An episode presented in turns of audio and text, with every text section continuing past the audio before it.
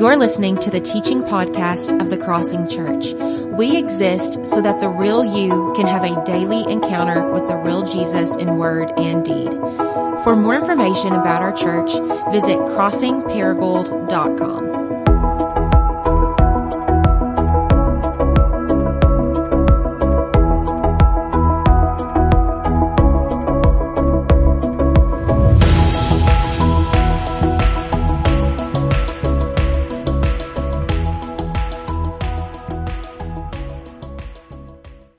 So, the first time that I viewed pornography, I was 12 years old. And I'll never forget it. My neighbor, Corey, who lived across the street from me, was 14. And he came up to me and he said, Hey, man, I got to show you something. And so we went into their house and we went into his dad's office where there was a desktop computer. And this was in the days of dial up internet. Anybody remember those days? And so he began to dial up the internet. And 15 minutes later, uh, he did a little quick Google search, and within a matter of minutes, there in front of my eyes was the Pamela Anderson Tommy Lee sex video. And I remember thinking to myself, what do we have here? You know, I mean, I'd never in my life seen a naked woman up to that point. Um, and so this was a whole new experience for me. And I just remember that moment, a feeling coming over my body like I had never experienced. And I did in that moment what I guess any non regenerate 12 year old would do. I said to my friend Corey, hey man, can you print off some pictures of naked women and send them home with me?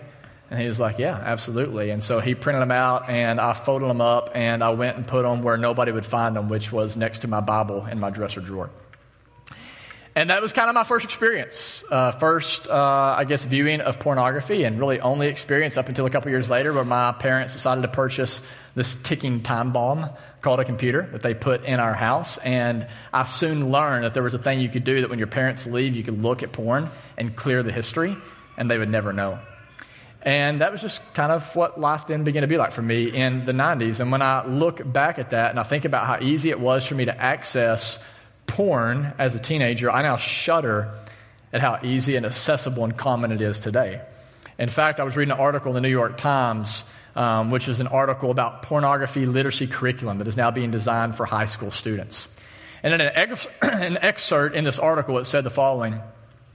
For around two hours each week for five weeks, the students, sophomores, juniors, and seniors can now take part in a porn literacy class, which aims to make students savvier, more critical consumers of porn by examining how gender, sexuality, aggression, consent, race, queer sex, relationships, and body images are portrayed in porn. So here's me. You have me in the 90s. I have to be very strategic, very sneaky, right? If I want to look at pornography, as opposed to a now porn literacy class in 2019 that is being designed to help teenagers be savvier consumers of pornography. This is the world that we're living in. And I guess it should come as no surprise to us. Um, according to the most recent statistic, porn has become a 97 billion with a B billion dollar industry receiving more monthly traffic than Netflix, Amazon, and Twitter combined. And this is not just a, uh, a, male issue. This is increasingly becoming a female issue. According to Psychology Today, uh, 98% of men and 73% of women have confessed to looking at pornographic images in the last six months. So this is a problem. And it's not just a problem out there, like that is a problem that is in here today. And what I would submit to you is it's actually eating Christians alive. Uh, look at whatever research you want. What you will discover is pornography literally rewires our brains. It changes our sexual taste, destroys marriage, devour, devours people's hearts, produces a profound amount of shame, and actually robs us of the confidence that we need to navigate life. That is why whenever we turn to the scripture, scripture actually, when it talks about sexual immorality, which ironically enough, the word used for sexual morality in scripture is the word porneia, which is where we get our English word from pornography from. When the scriptures talks about sexual immorality, it uses very, very strong language. For example, I will put this on the screen for you. 1 Corinthians chapter 6, and again, it's also in your YouVersion app if you want to pull that up. But in 1 Corinthians 6, Paul says, verse 18, flee from sexual immorality. And the word again that's used there is porneia. For all of the sins a person commits are outside the body, but whoever sins sexually sins against their own body. Do you not know that those, or do you not know that your bodies are temples of the Holy Spirit who is in you, whom you have received from God? You are not your own, for you were bought with a price. Therefore, honor God with your bodies. Notice how, according to Paul, when it comes to sexual immorality or porneia, literally it strikes at the root of your entire being. It is an assault on, he says, your own body. And by body here, he doesn't just mean like your physical body, but the word that is used here means your entire being. Porn literally punishes your entire person. Therefore, that is why Paul says you need to flee from sexual immorality. Or in Ephesians 5, he says you should not even let a hint of sexual immorality enter into your life. Jesus uses very strong language himself in Matthew chapter 5, verse 27. He says, You have heard that it was said that you shall not commit adultery, so that's having sexual relations outside of marriage. But I tell you that anyone who looks at a woman lustfully or a man lustfully has already committed adultery with her or with him in his heart. If your right eye causes you to stumble, gouge it out and throw it away. It is better for you to lose one part of your body than for your whole body to be thrown into hell. And if your right hand causes you to stumble, cut it off, throw it away. It is better for you to lose one part of your body than for your whole body to burn in hell. So clearly, God cares about your sexual purity. And because we live in a culture that I would say is anything but sexually pure, here's what I want to do. In the rest of the time that we have together today, I want to spend time looking at Jesus and the story that he tells us about sexuality. And the reason that I want to do this is because, as you've heard us say before, in the words of the Hollywood screenwriter Bobette Buster, we as humans are narrative creatures. Meaning, you cannot not make sense of your life apart from a story, apart from what neuroscientists call mental maps. And because Jesus knows this is true in Matthew chapter 19, which hopefully you're already there, when Jesus is confronted on this issue of divorce, he responds by telling a story. And he tells us a story about who God is and what he has done and how that shapes who we are and how we live. For example, look with me, Matthew chapter 19, verse 1. It says, When Jesus had finished saying these things, he left Galilee and he went to the region of Judea to the other side of Jordan. Large crowds followed him there and he healed them there. Some Pharisees came to Jesus to test him they asked, Is it lawful for a man to divorce his wife for any and every reason? Now, just to give you a little context around this question, in Jesus' day, there were these super religious guys known as the Pharisees, and within the Pharisees, there were two schools of thought. One school of thought was, if you want to have divorce, you have grounds for divorce if your wife is sexually unfaithful to you. The other school of thought was there was a growing group of people who said, actually, though women never have the right to divorce men, men can actually divorce their wife pretty much anytime they do something that they don't like. So one example that they gave literally in their law is if your wife burns your food, you have the right to divorce her. Okay? Now, the Pharisees are starting to pick up on this idea that maybe King Jesus doesn't really like line up with that. And so they ask him a question, and there's not like a pure motive behind this. So they're doing this to test him, to try to trap him. They say, Jesus, is there, you know, is it okay for a woman to divorce his wife for any and every reason? Look at verse 4. Jesus responds, Haven't you read? That's a little sarcastic dig there, by the way. Of course they've read. That's all the Pharisees do is read and memorize the scriptures. Haven't you read? Jesus replied.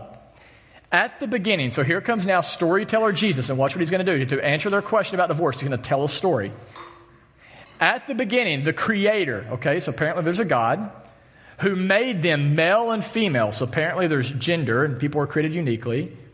And he said, For this reason, a man shall leave his father and mother. So, okay, I guess there's now family.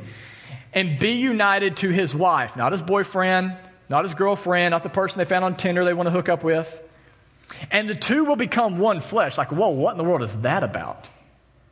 So they are no longer two, but one flesh. Therefore, what God has joined together, let no one separate. Now, there's a ton in there, but notice for our purposes today, when the Pharisees asked Jesus, hey, is it okay or not okay for us to get divorced? Jesus doesn't just respond by saying yes or no, but he responds by telling a story. And why does Jesus do this? Because Jesus knows that every single human, including you, that we are a story formed people, meaning the stories that you believe about your finances, about God, about sexuality. The stories you believe, for better or for worse, shape how you live. Therefore, in light of that, though this is a really tall order, here's what I want to do in the time we have left. I want to compare and contrast the secular story about sexuality with God's story about sexuality. I want to show how these line up with one another. And then here's the thing. After I share that, you're going to have the option today to choose which story do I want to step into? Which story do I want to believe? And you're going to believe one or the other, right? You can't not, right? Again, we're story form people. So, that being said, here we go. Ready? Okay. One of you. That's fantastic. I'm with you. Okay. And the guy that said that's on staff. He gets paid to say that. So, not encouraging. All right, here we go. So, first, the secular story. Human beings. What does the world tell us in light of human beings? First, that we are animals. They were basically nothing more than primates with time and chance on our side.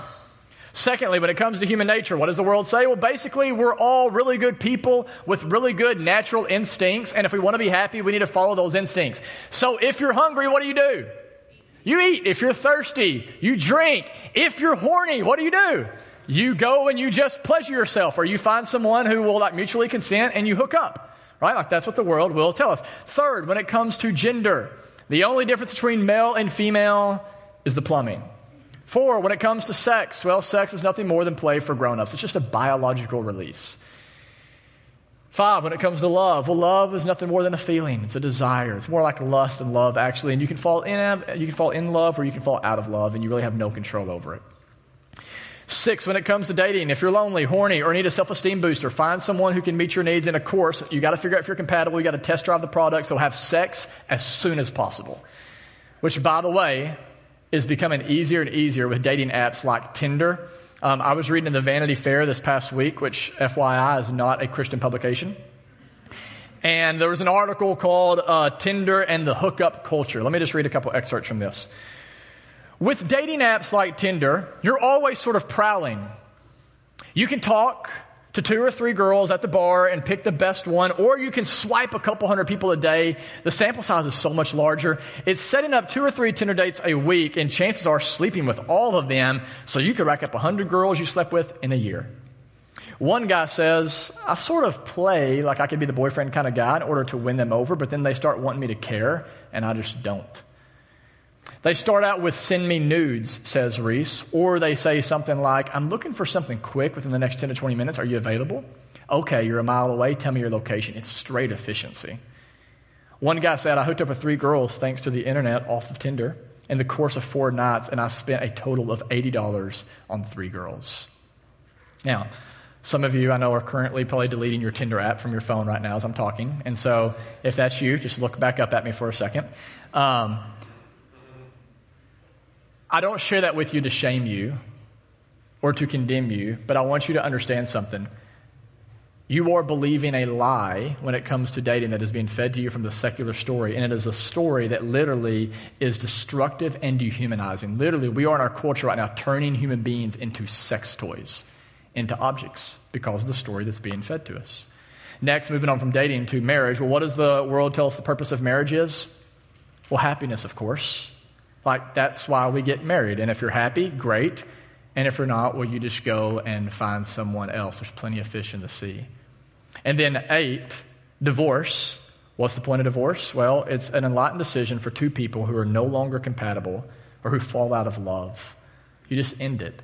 And yes, all the research says that this is very destructive in the life of kids, but at the end of the day, you've got to tell your kids, hey, you just be true to you. You just do what's right for you. Right? That's the message. Now, Listen, these are messages, if you stop and think about it, that you are being bombarded with every single day. And it's a destructive message. It's a message that you're hearing in class at school. You're seeing it in shows on Netflix or Amazon Prime. You're seeing it in articles on your news feed or a post on Facebook or even those throwaway comments that a coworker, coworker or maybe even an MC member make. And it's very easy to look at all that and begin to believe that this is reality. But, guys, please hear me. It's just a story. It is just somebody else's interpretation of how they think life works best. And typically, people who buy into this story, they give them li- their lives to this formula. It's a formula of desire plus consent equals freedom. That's what they believe. It's this idea of, hey, if I have a desire to hook up with this person or look at pornography, I mean, what's the big idea? It's just sex. Who are you to deny me of my desire? And as long as this person is willing to consent, why should I not be able to go and hook up with them? And if I can do that, then the belief is I will have freedom. To which I look at that and say, really? Really? Because from my experience as a pastor over the last 15 years, that has not at all been the case. In fact, by all accounts, though, as a society, we are more and more believing this lie that we should act on whatever desire we want. We are, every research will tell you this, becoming lonelier, more anxious, and more depressed than ever before. So the truth is, desire plus consent equals freedom sounds really good, but it's really consent or desire plus consent equals disillusionment. It's a lie. So the question is then, what is the better story? What is the true and better story that we're called to give our lives to? I'm so glad that you asked. Okay, so here is God's story. And again, this is a tall order. I'll do the best I can to simplify this and give it to you fairly quickly. So, first off, when it comes to God's story around sexuality, as humans, what does the Bible say? It says that we are made in the image of God. I was at the St. Louis Zoo a couple weeks ago, and we came to the little house that has monkeys in it. And I was looking at the monkeys and I thought to myself, that's not me, right?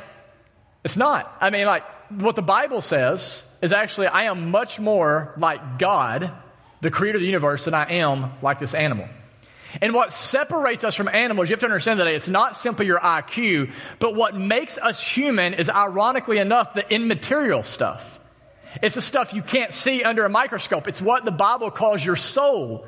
It's your will, which scientists still can't figure out. It's your volition, your desires and your passions, your emotional energy, your ability to love and hate and forgive and have compassion and mercy, right? It's all this stuff that is invisible, and yet everybody who's worth their weight will tell you it is all there. And why is it there? Because as humans, please hear me, you are not here by coincidence. You are here because you were created by God in His image to reflect His glory to the world. That's a story that we hear from the Bible. Second, when it comes to human nature, what does the Bible say? It says, though we're capable of good, the reality is because we live in a sinful world, we all have desires that are bent in the wrong direction. Which means, though you have value and worth as one created in God's image, you do not need to do everything that you think you need to do. You do not need to act on every single desire. Paul talks about this in Galatians 5, where he says that though as Christians you have the Spirit, you still have the flesh, and the flesh will lead to death. Therefore, Paul says literally, and I quote, do not do whatever you want to do. As it says in Proverbs, there is a way that seems right to man, but in the end, it leads to death. Third, when it comes to gender, the Bible is clear there is male and there is female, and God has blessed both, which means it is good to be a man in a man's body and it is good to be a woman in a woman's body. Men and women are absolutely, you need to hear this today, and we'll talk a lot more about this next week. We talk about marriage and the roles in marriage. Men and women are absolutely created equal in essence, but they are different in design. They are created uniquely with unique roles and responsibilities. And Christians will debate on how that plays itself out. But what all Christians will agree on is gender is not imaginary. It's a big part of what it means to be human. For when it comes to sex, sex is not just play for grown-ups, but it is something that happens at a soul level where when people have sex, literally two people become one flesh. There is an inner penetration, yes, physically, but also of two souls. And whenever this happens, the Bible says within the boundaries of marriage, it is good and it is beautiful and it is life giving. But when it happens outside of marriage, it is absolutely destructive. And you've heard us talk about this before. Sex is like fire in this way. Fire is very good, but fire is also very powerful. And so if, if fire is in the right boundary, say in the boundary of a fireplace, it can warm a house up. But if it moves beyond that, literally, it can burn a house down. That's the same way it is with sexuality. See, Christians actually don't have a lower view of sex in the world. We have a much higher, holier view of sex. And we say that the only way that you can have sex without it burning your life down is within the boundaries of marriage. That's a story we see in Scripture. Fifth, when it comes to love, love is far more than an emotion, according to the scripture. Love is a decision, it is a choice. In the words of John Mark Comer, love is a decision of the heart to delight in the other soul and to will their good ahead of your own, no matter what the cost is to yourself. And we see this beautifully displayed for us at the cross of Jesus Christ. Six, when it comes to dating, this can actually be a little bit tricky. I don't know if you knew this, but the term dating did not actually even appear in print until 1914, and that is because marriages were basically arranged up until like the 18th or 19th century. And so there's no category for it in the Bible, but there actually, absolutely are principles that I think inform how we are going to date if you decide to do that rather than having your parents arrange your marriage. Um, and so C.S. Lewis talked a lot about this. Um, and I think he summarized it well by talking about the four loves that we see in Scripture. And he says, when you read the Bible, you'll see there are four types of love. There's eros, which is erotica. Uh, yeah, it's right there on the screen. There's storge, which is about excitement and wonder. Philia, which is about friendship. And agape, which is an other-centered sacrificial love. And what Lewis says is this, is a lot of times in dating, we start with eros. And we look, and the first question we ask is, is before I date this person is, is he or she hot? Like, would I want to have sex? Am I like sexually drawn to this person? And then if I am, then we move to storge, and that is, can you now give me the excitement and wonder and fun that I'm looking for? So a lot of these dating relationships, it's just about fun, doing a bunch of things that, whatever. So then, if it's good sex, they're able to have a lot of fun, then maybe we'll look at friendship. And then after friendship, if all the stars align and I'm where I need to be in my career and I've got enough money in my bank account and whatever else, then maybe we'll look and say, okay, now maybe I'll marry you and try to give my life to you. What C.S. Lewis argues is that when Jesus enters into the picture, that should actually be completely reversed when it comes to dating. So first, the very first question you should ask is, is this the kind of person that I could marry and give the rest of my life to? So for those of you who are dating, and we have a lot that I know are, are singles, we got like six in my own missional community. Before you ever date anybody, the scripture is abundantly clear. You should not be unequally yoked. If you are a Christian, you don't date a non-Christian. You look at somebody and you say, is this the kind of person that I could give the rest of my life to? Are we actually aligned in our hearts with Christ? Secondly, here's the next step. You actually move to friendship. You don't just move to sleeping with each other and, and, and, and calling it official, this is my boyfriend, this is my girlfriend. You actually become friends with them. Because let me tell you something. Just because they look hot or just because they're a Christian doesn't mean you know anything about them. You don't know anything about them. And I'll say this, they're putting their best face forward for at least the first five or six months. They're not that great. I promise you. Okay? And so this is where friendship enters into the picture. And this is where, let me encourage you, used to when people dated, they didn't isolate themselves from community. If there was a courtship, they would go and meet each other's families. They would be pulled into their church community.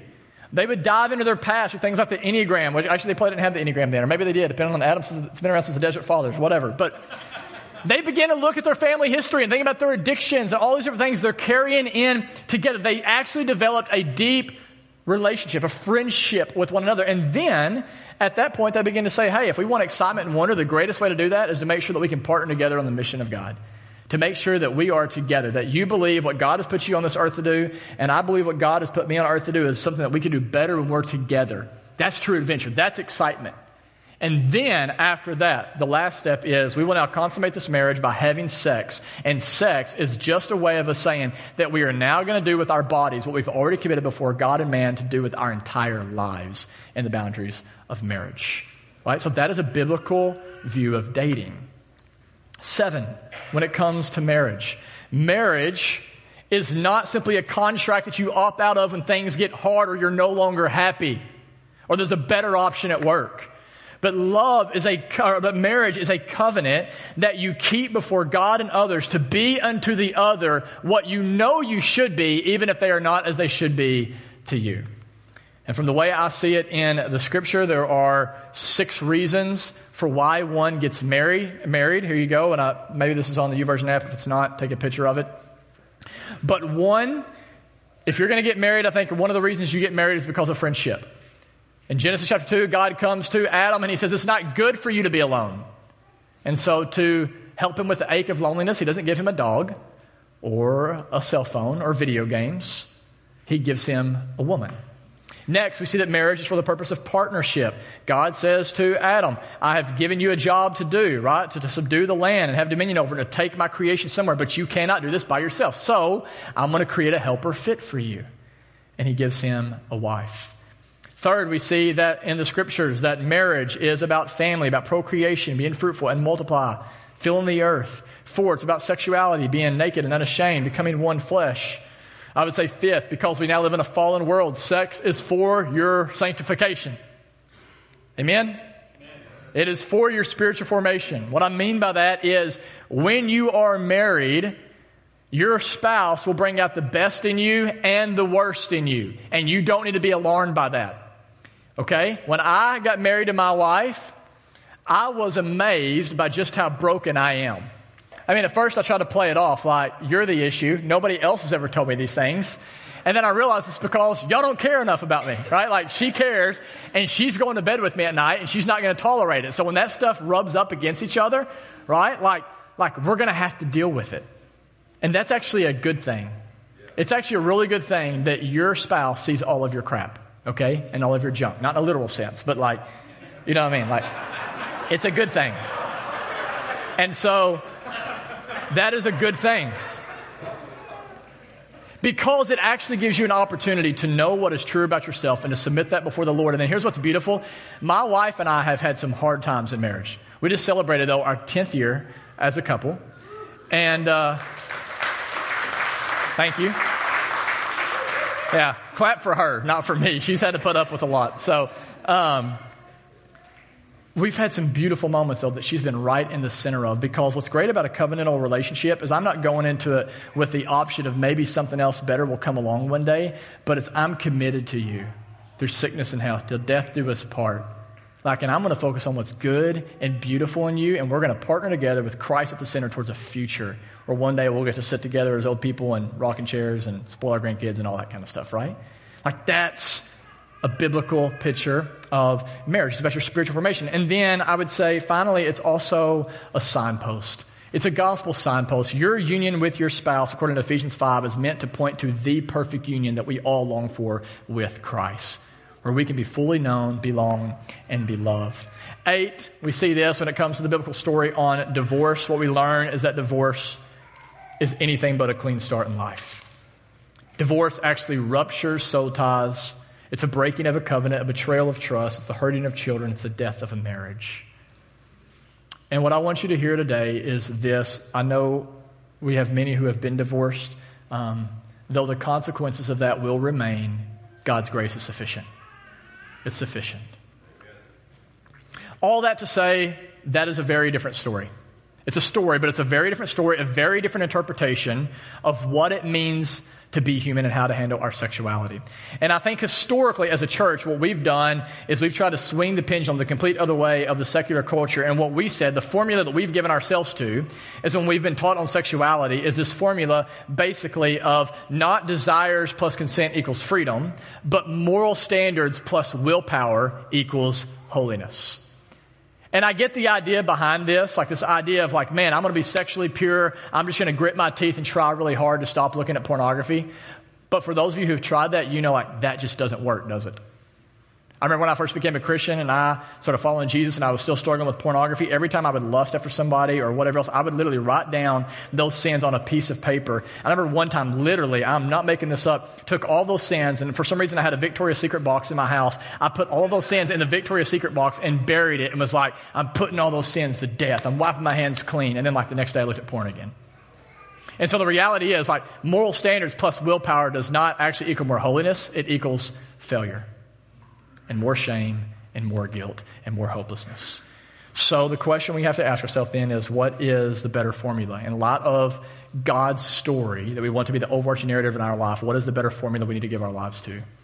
And what I'll submit to this morning is it's not desire plus consent.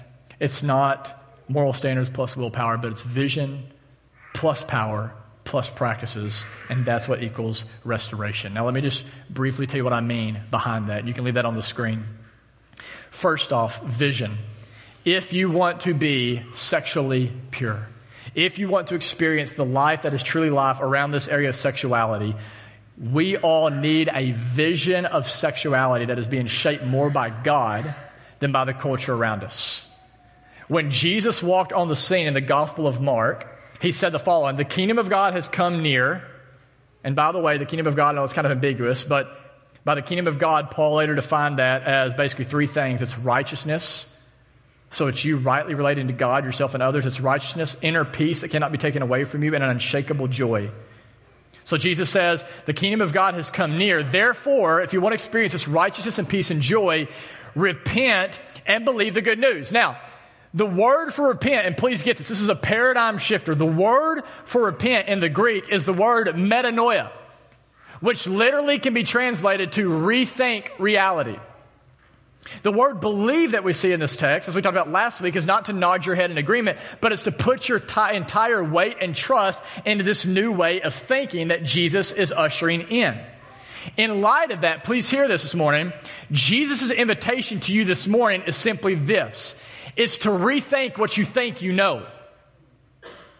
And it's to turn from believing the secular story that is being fed to us, whether it be by Oprah or a podcast or our parents or a group of friends, and to put our entire faith and trust in Jesus' vision for human flourishing. That's the invitation today to ensure that your morality, what you are doing, is flowing out of your anthropology, who you are, and that your anthropology is flowing out of your theology of who God is and what He has done for you in Christ.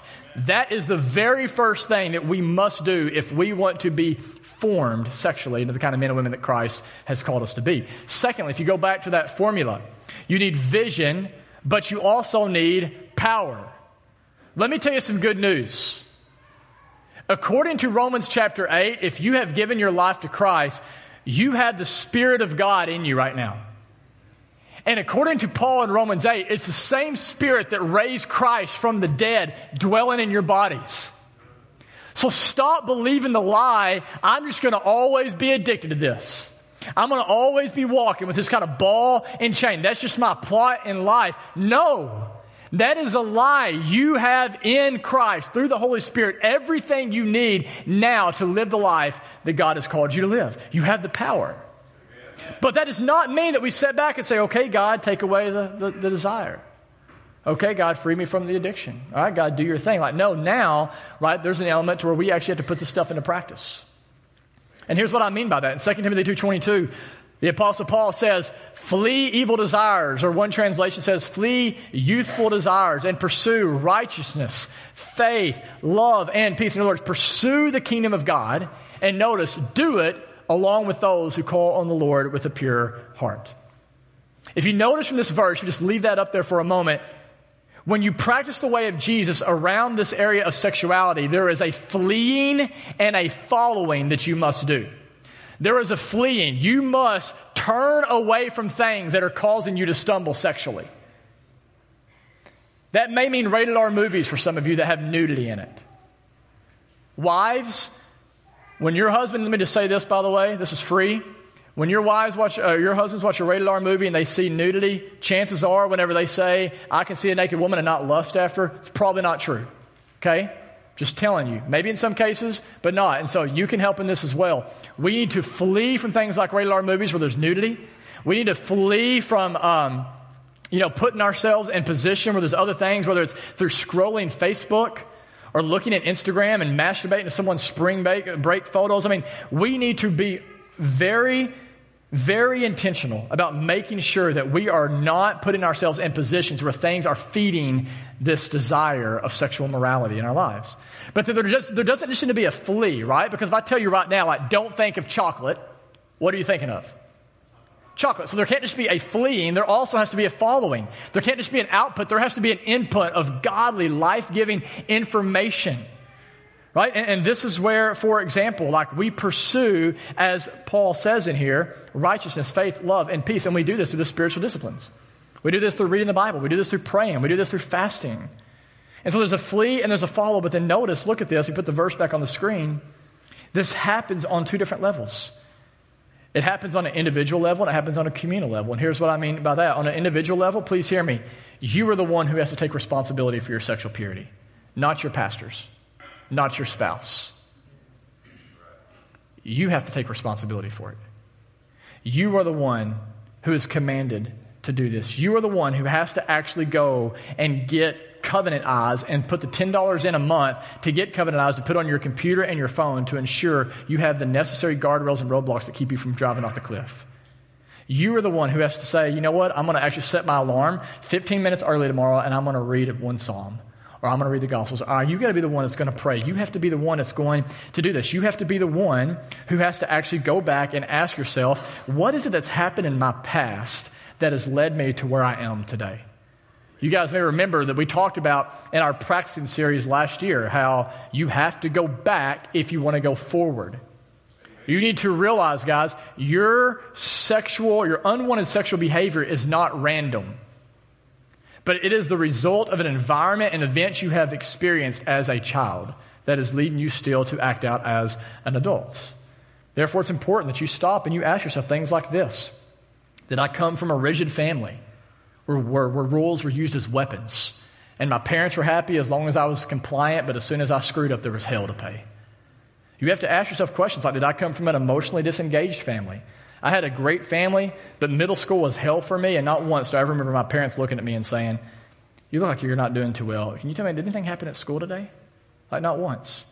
And they were a great family, but unlike, I think, or like a lot of families, like, there's a, there's a temptation, I think, for some of us, right? Or, or we grew up in homes where it became more about cleaning the house or working than about emotionally engaging our kids, talking about their anger or their sorrow, what was going on in their heart. So ask yourself, did I come from an emotionally uh, disengaged family? Did I experience abuse as a kid? Was I exposed to porn early on, kind of like in my story, from a neighbor or a relative? Right? Did I grow up in a home where there was divorce? Right? What was it about the past that got me to where I am? And then another question you have to ask yourself as an individual is what is keeping me here? Like, what is it about porn or about engaging and hooking up with someone? What is, what is it giving me that I feel like I have to have in order to be happy? These are all questions you have to, as an individual, wrestle with. But then notice in this passage, right, as you're working this out, as you're practicing the way of Jesus, you do this not only on an individual level, but also on a communal level. Paul says that you are to pursue righteousness and faith and love and peace along with those who call on the Lord out of a pure heart. This is huge. Because the reality is, the fight for sexual purity cannot be won in isolation. It's impossible. Which is why I think one of Satan's greatest tactics is to convince you that you are a monster. Nobody would understand. You've been a Christian for how long? Yeah, you're different. You're unique. Nobody knows your situation, and I would not tell anybody about it, or you're going to be shunned. You're going to be rejected. That's the message from the enemy. To sit in the darkness and to let your sin absolutely grow and consume you until it's too late. And if that's where you are this morning, listen, the call from Jesus is simply to be vulnerable, to step into the light to stop giving a 99% confession in your DNA that's vague and general and carries no weight, and to start giving a 100% full, clean confession in a culture of gospel plus safety plus time where others can help you work through this so that you can experience the life that you are longing for. All that being said, maybe for some of you, you sit here and you say, and that all sounds really good but you have no idea what I've gone through. You have no idea what I've done. My spouse don't know. My parents don't know. My best friends don't know. Maybe for some of you, you're sitting here right now and you are so disgusted by your sexual sin. Maybe there's images that the enemy, as I've been talking, has been bringing to your mind, and you sit here and you feel like such a sexual failure. And I want you to know if that's where you are. The good news is, is after the resurrection and ascension of Jesus Christ, you want to know who the gospel moved forward to and who we see being converted by the early church? It was a lot of people who literally were having sex with prostitutes as a form of worship. The people who were being converted and having their lives changed were not the morally upright people who looked like those in the 1950s in America. But it was the genuine sinners with the horrific sexual past. They were the ones who were being redeemed and washed clean and made new. That being said, please hear me. I don't know what you have done, but I know this God can handle your sexual failure if you'll bring it to the light. I think about the woman at the well who had five different husbands. She was sleeping with one who wasn't even her husband. Jesus goes to her. He doesn't condemn her. He just says, Hey, you want living water? You want true satisfaction and fulfillment? It's not found in these men, it's found in me. I think about the woman who was caught in adultery as all these religious men were coming and trying to condemn this woman and gang up on her. Jesus walks on the scene and he drives a wedge of compassion between this woman and the religious men. Rather than Jesus condemning her, he shows her compassion, and that's what he wants to do to you today. So that in him, if you will step into the light, you can finally find the forgiveness and the freedom and the fulfillment that you're longing for. To end this morning, I want to share with you a picture of a kintsugi bowl, which I have one in my house thanks to Miss Christy Eubanks, who made one for our family. And I thought this was a beautiful picture of what God does for those who have experienced sexual brokenness. Here's what I read this week about the kintsugi. It says, though the general Western consensus on broken objects is that they have lost their value. So if you think about it, you drop a plate at your house, what do you do with it? And it breaks, you sweep it up, you throw it away. But the kintsugi method conveys a philosophy not of replacement, but of awe and reverence and restoration. The gold filled cracks of a once broken item reveal the beauty and the importance one sees when looking at the restored dish. I want you to just look at these next pictures I think I put on the screen. Look how beautiful these images are. And what I want you to realize today is if you have bought into the broken secular story that has broken your life sexually, this is what Jesus wants to now do in your life. Some of you in here, you feel that you have been broken beyond repair. And that's a lie. Jesus is a master of taking broken things and making them beautiful. The place you hate yourself the most right now, that you're most embarrassed by, that's the place that God's grace and mercy will flow into your life if you will just be honest before Him. And if you don't believe that, by the way, just look around because the church is just basically a kintsugi people. That's all we are. That's all we are. You are surrounded by people right now who have been broken incredibly by incredibly perverted sexual past. I'm one of them. I'm one of them. And the truth is, Jesus wants to meet you wherever you are. And his promise to you is that he will redeem you, he will forgive you, he will restore you. He will make you new. This is just what He does. And it can be your story. Jean Vanier says this We all have to choose between two ways of being crazy. We're all crazy, right? And let's just be honest. We all have to choose between two ways of being crazy the foolishness of the gospel or the nonsense of the values of our world. There is no neutrality. I'm done this morning, but please hear this. You are believing a story. You understand? Like you are putting your faith in someone or something. And the question then for the question therefore is who or what are you putting your faith in? What is the story that you're going to choose to, believe? Because you can either be deformed by the secular stories or you can be reformed by the scandalous love of Jesus Christ. And I pray that that'll be our story. I'm going to ask you to just close your eyes for a moment as the band comes forward. And again, never for the sake of trying to build emotion or manipulate you, but it's just easy to get distracted. And I want to encourage you right now, a lot of this message, just to submit your heart before Jesus, who is compassionate and kind, and just, I want you to feel his tender care for you. And if you have a part of you right now that is trying to shame you, that is trying to beat you up, that is trying to make you feel guilty, that is trying to embarrass you, if there's a part of you even right now that you're getting angry at your sexual your sexual deviance and you're wanting to kind of shame yourself, I want to encourage you just to push that part of you aside and to invite the compassion of Jesus Christ into your heart. He does not want to come and beat you up with a stick. He has gone to the cross because of sexual sinners. And at the cross, he literally became sin, your sin a sexual sin, so that in him you could become the righteousness of God.